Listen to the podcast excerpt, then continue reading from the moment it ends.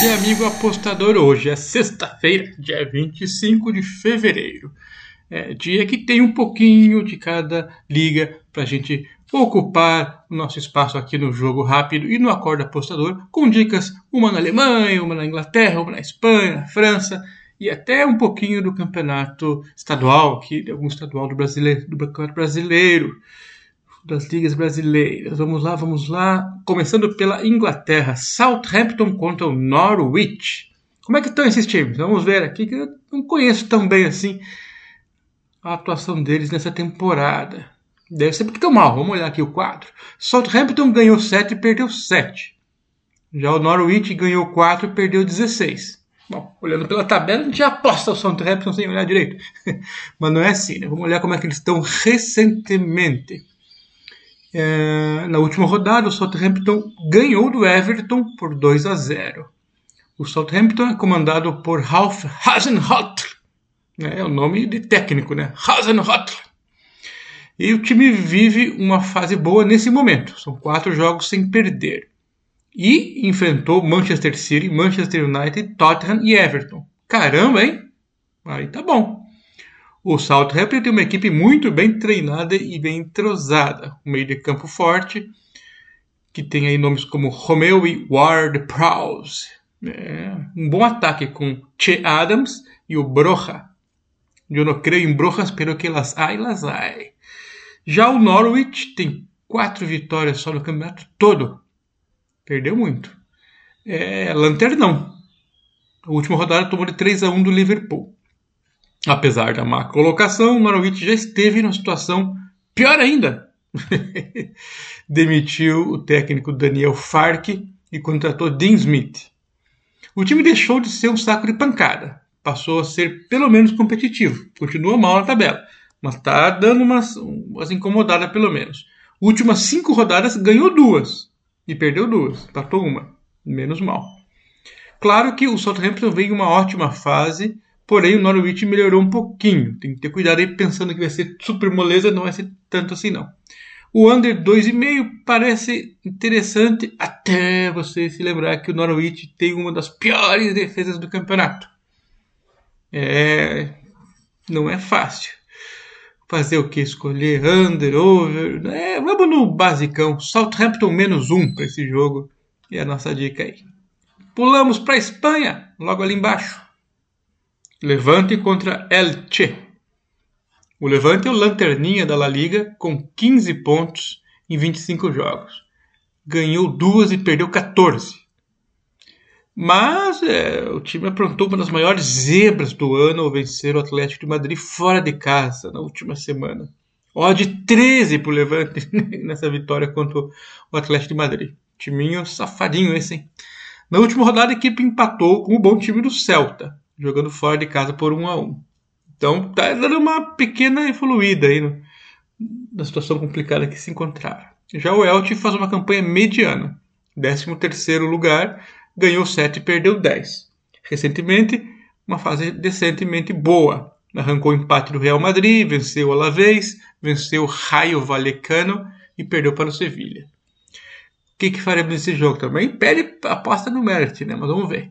O Levante impressionou em suas partidas recentes, mas ainda é uma equipe bastante limitada. O Elche é um time mediano, porém melhor tecnicamente.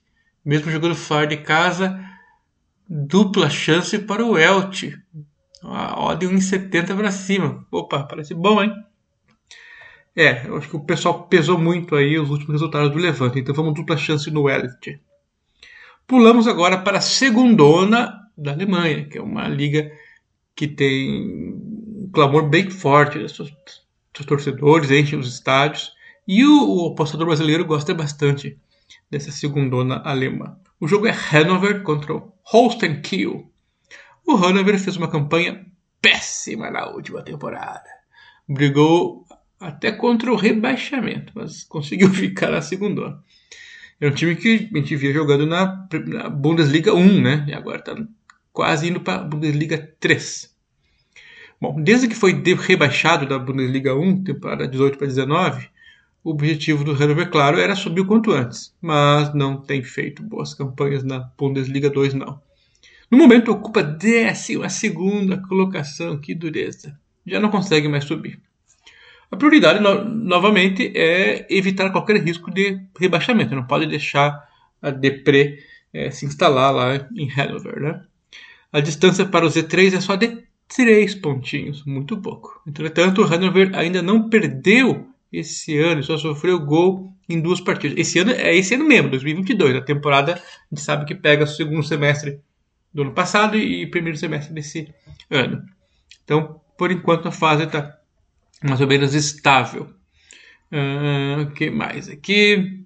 Avançou nas quartas finais da Copa da Alemanha, venceu o Borussia Mönchengladbach por 3 a 0. Portanto, no momento é um time equilibrado e forte na Bundesliga 2. Já o Holstein Kiel tem feito boas campanhas na Bundes 2 desde que veio da terceira divisão em 2016 para 2017. Chegou até a disputar um playoff de acesso na última temporada, mas não conseguiu subir para a primeira onda não. Nessa temporada não está bem, está pertinho do Hannover ali, está tá em 11 uma posição acima do Hannover. Tudo indica que o seu objetivo para essa temporada será novamente a permanência.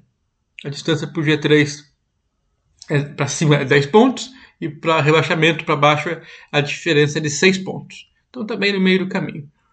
O Kiel vinha de 7 jogos sem perder.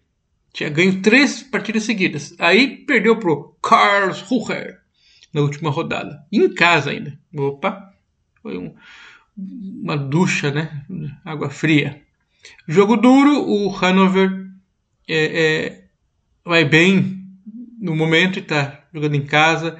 Vamos arriscar aqui Hannover menos 0,25 pela ascendência e, e, esperamos que eles voltem a ser o time que eram antes.